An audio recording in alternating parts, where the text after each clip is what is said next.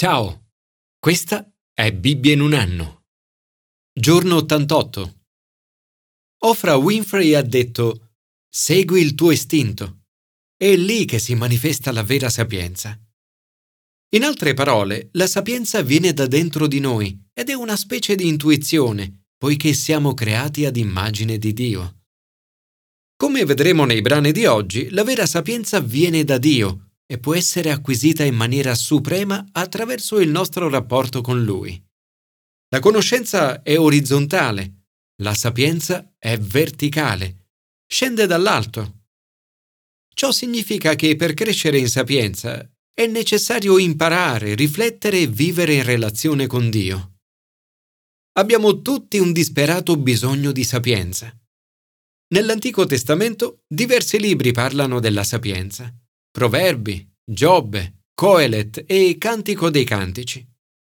Inoltre troviamo scritti che potremmo descrivere come letteratura della sapienza e che trattano temi come il potere della parola, la benedizione della fedeltà, i pericoli dell'adulterio, i rischi che derivano dall'abuso di alcol, le disuguaglianze della vita, le sofferenze dei giusti, la buona leadership e l'arte di essere genitori. La sapienza è una sorta di buonsenso santificato. Porta ad una maggiore comprensione di sé, dona la capacità di affrontare la vita, di fronteggiare e padroneggiare le sue sfide. È il tipo di eredità che i buoni genitori vorrebbero trasmettere ai propri figli. La vera sapienza si trova in Gesù Cristo, perché Gesù è sapienza di Dio. Commento ai sapienziali. Cercare la sapienza di Dio. La sapienza è un bene immensamente prezioso. I benefici della sapienza di Dio valgono più di quanto si possa immaginare, più di un grande stipendio mensile e di tutta la ricchezza materiale del mondo. Infatti, a differenza della ricchezza materiale, la sapienza di Dio dura per sempre. Ma perché la sapienza è così preziosa? E cosa dovremmo fare per ricercare la sapienza? 1. La sapienza viene da Dio. La sapienza inizia dalla relazione con Dio. Si comincia con il temere il Signore. Timore non è paura, ma rispetto. Il timore porta alla consapevolezza che Dio è il fondamento di ogni sapienza. 2. La sapienza è pura e bella. L'autore del libro dei Proverbi dice Temere il Signore e odiare il male. Io detesto la superbia e l'arroganza, la cattiva condotta e la bocca perversa. Sulla via della giustizia io cammino e per i sentieri dell'equità. Questa ricerca della giustizia è la sapienza che viene da Dio. L'Apostolo Giacomo dice La sapienza che viene dall'alto anzitutto è pura, poi pacifica, mite, arrendevole, piena di misericordia e di buoni frutti, imparziale e sincera. 3. La sapienza ti aiuta a vivere bene. La sapienza è particolarmente importante per tutti coloro che sono leader nella vita, nel lavoro o nella società. Se vuoi essere un buon leader, hai bisogno di sapienza e buonsenso. Per mezzo mio regnano i re e i principi promulgano giusti decreti. Per mezzo mio i capi comandano e i grandi governano con giustizia. 4. La sapienza è a nostra disposizione. Dio promette la sapienza a quanti la cercano. Io amo coloro che mi amano e quelli che mi cercano mi trovano. L'Apostolo Giacomo dice, Se qualcuno di voi è privo di sapienza, la domandi a Dio, che dona a tutti con semplicità e senza condizioni, e gli sarà data. Questa è una preghiera della quale possiamo essere sicuri di ricevere risposta. Signore, oggi ho disperatamente bisogno della tua sapienza. Ti prego di donarmi una sapienza pura, amante della pace, premurosa, sottomessa, piena di misericordia e buon frutto, imparziale e sincera.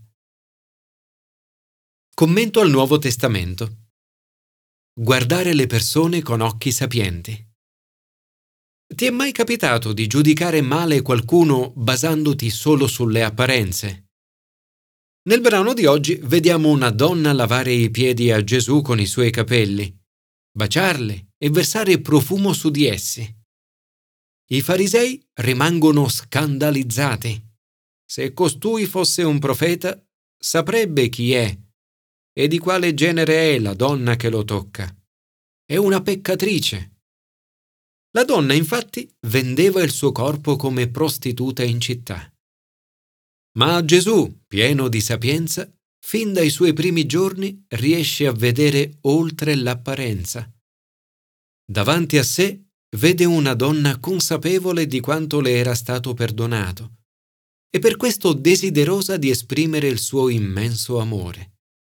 Chiunque con un passato negativo può decidere di avere un futuro positivo e benedetto.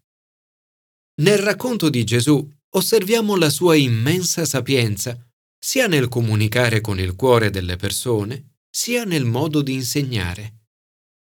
La parabola riguarda un eccentrico manager di banca, il quale riceve la visita di due suoi clienti. Il primo gli deve 5.000 euro e il secondo 50.000 euro. Sebbene si tratti di grandi cifre, il direttore li lascia andare entrambi completamente. Un comportamento questo folle per un manager di banca. Ma l'amore di Gesù è proprio così. Attraverso di lui tutti i nostri peccati sono cancellati.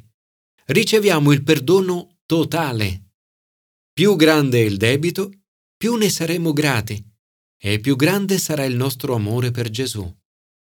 Questa parabola permette a Simone il fariseo di rispondere inconsapevolmente alla propria preoccupazione.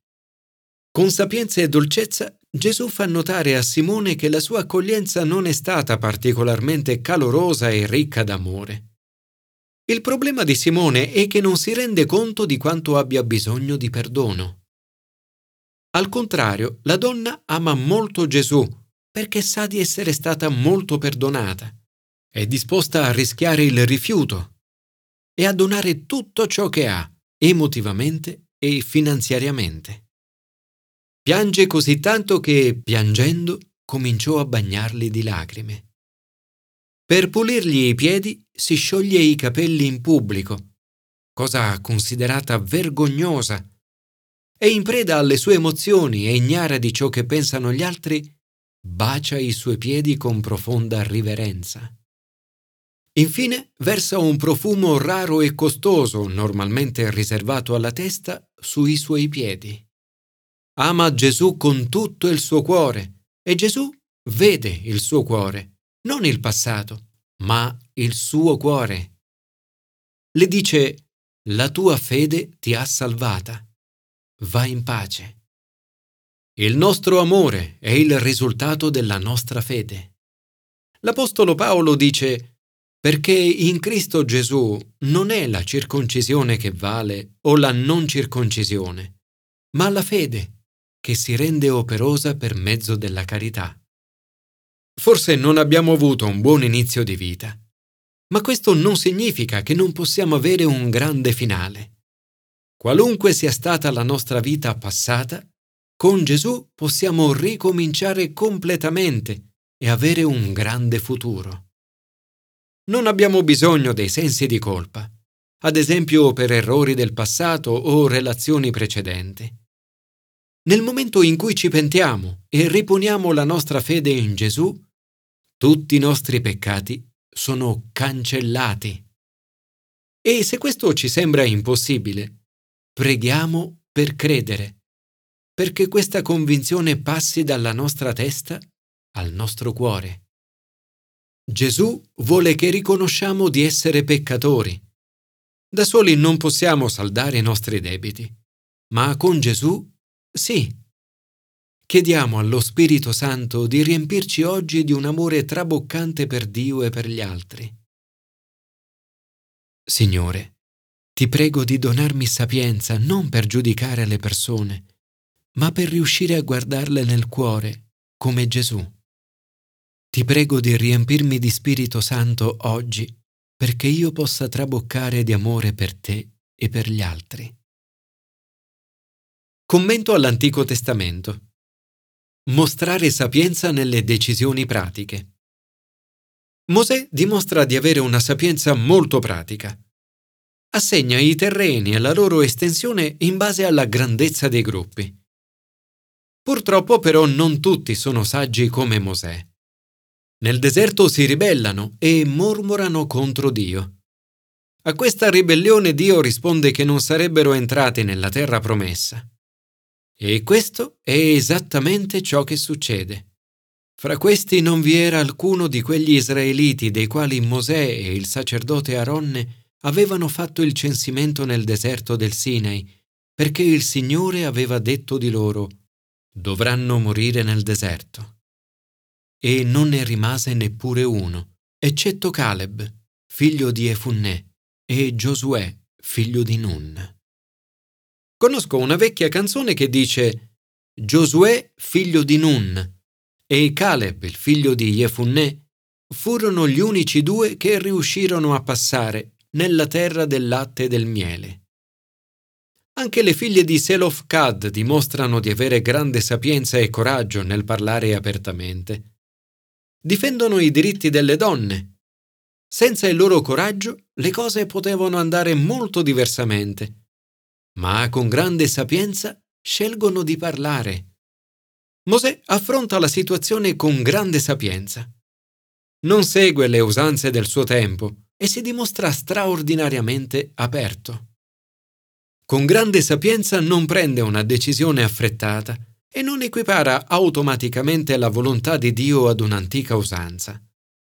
Eppure, al cuore della sapienza di Mosè c'è il riconoscimento che la vera sapienza viene da Dio.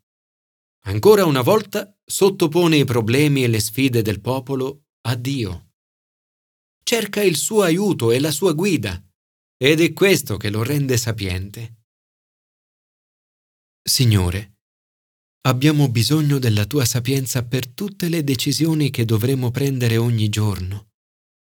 Aiutaci non solo a guardare dentro di noi, ma a cercare la tua sapienza che viene dall'alto, a seguire l'esempio della sapienza di Gesù e ad essere guidati dallo Spirito Santo che dona sapienza interiore.